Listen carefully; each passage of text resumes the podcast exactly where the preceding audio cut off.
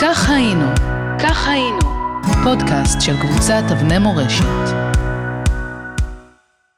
שלום לכם, כאן שוב אמיר שושני עם סיפור מספר 122 בסדרה כך היינו. והפעם, סיפור מופלא על יציאת מסע המושבות לדרכו. מוכנים? ובכן, הדבר היה בדיוק ככה. לפני מספר שנים, חברי, לצורך העניין נקרא לו בודהה, אם כי זה אינו שמו האמיתי, עמד להיות בן 50. כמקובל במקרים כאלה, הקימה זוגתו שתחיה קבוצת וואטסאפ ייחודית. הופרחו בה רעיונות למסיבת הפתעה, נתקנו תוכניות סודיות להפעלה על פי דרישה, דברי שבח והלל נכתבו בחדרי חדרים, לכבוד בעל השמחה כמובן, ובסופו של דבר כולנו הגענו על נשינו וטפנו להתעלק על הבחור לשבת בביתו שבזיכרון יעקב. זוגתו הפליאה בהכנת מטעמים לרוב שעד היום משמשים נושא לשיחות סלון, וכולנו הפסקנו את הדיאטה ל-24 שעות. אני עצמי לא חידשתי אותה אחר כך, אבל זה כבר עניין לסיפור אחר. טוב, אם כבר הגענו לשבת, לא נלך לבית הכנסת? ברור שכן. ובכן, הלכנו לא לבית הכנסת הגדול, אלא לבית הכנסת השכונתי שהיה אז די חדש. חזרנו מהתפילה, ואני מלא התרגשות. תשמע, בודהה, אמרתי לו, אתה לא מתאר לעצמך איזו חתיכת סיפור יש לך ממש ליד הבית. שמתי לב שבבית הכנסת שלכם אין עמדה קדמית לחזן לעמוד בה, והבימה נמצאת ממש במרכז בית הכנסת. שאפו לאדריכל שלכם על הטוויסט ההיסטורי. הרי אנחנו נמצאים בזיכרון יעקב, שהייתה התחנה השנייה במסע המושבות המופלא, אליו יצאו עשרה רבנים חרדיים ביום 19 בנובמבר 1913.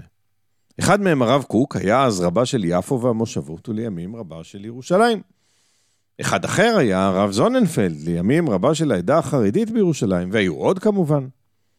בארץ השתוללה באותה עת מלחמת השפות, שעסקה בשאלה באיזו שפה ילמדו בבתי הספר, ואילו הרבנים, עניין אותם הרבה יותר איך לגרום למושבות החדשות להפריד בין בנים לבנות בבית הספר. השפה, היא עניינה אותם פחות או יותר כקליפת השום. הם רצו לשכנע את החלוצים להקים מקוואות, בתי כנסת, לשמור שבת, להפוך את המטבח לכשר, דברים מהסוג הזה. המסע נראה היום, וכנראה גם אז, הזוי לחלוטין, שהרי מה לדגניה, לפוריה, לכנרת ולסג'רה ולעניינים הללו? אבל איכשהו בימים ההם הוא עבר בשלום. דווקא בזיכרון יעקב, יישוב ענק שמנה אז כמעט 900 תושבים, מצאו הרבנים קהל אוהד יחסית, שכן המושבה הוקמה עוד ב-1882, ותושביה היו במקורם שומרי תורה ומצוות. ובכן, הרבנים הגיעו לזיכרון והתכוונו לעשות בה את השבת הראשונה למסעם. או אז הם נכנסו לבית הכנסת וחרב עליהם עולמם. הבימה המרכזית עליה מונח ספר התורה הייתה שומו שמיים בקדמת בית הכנסת, ממש כמו אצל הגויים, ימשז, או יימח שמם וזכרם. ניסו פרנסי הקהל להסביר לעשרת הרבנים החשובים שאתם יודעים, בית הכנסת הוא תרומה מהנדיב הידוע, הוא נקרא על שם אביו, הוא תוכנן על ידי אדריכלים מפורסמים מאירופה, ועוד טיעונים לרוב. ברם, כל הטיעונים נפלו על אוזניים רבניות ערלות. הרבנים התעקשו שהבימה תוסט למרכז בית הכנסת, כפי שעשו אבותינו ואבות אבותינו, ושלא כמנהג הגויים. לא זו אף זו, רשפו הרבנים. הבימה לא תוזז באופן ארעי, רק לטובת תפילתנו בשבת זו, אלא עליכם להתחייב בפנינו שהיא לא תוזז בחזרה עד שימצא פתרון, קרי, עד ימות המשיח. עיקרי המושבה נבוכו. התחייבות שכזו אינה עניין של מה בכך, ומי יסתכן בלהבטיח לאנשי דת הבטחה שלא על מנת לקיימה.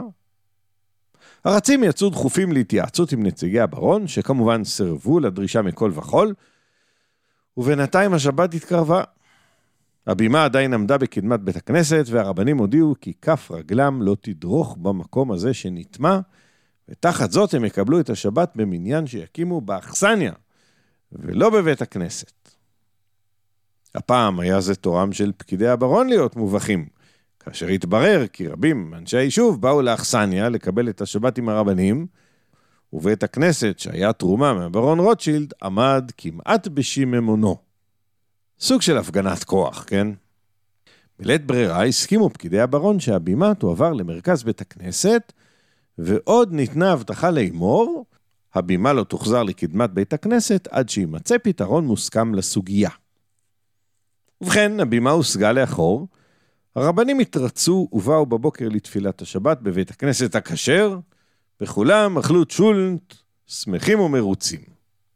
אגב, כמובן שהבימה הוחזרה אחר כך לקדמת בית הכנסת, בניגוד להבטחה.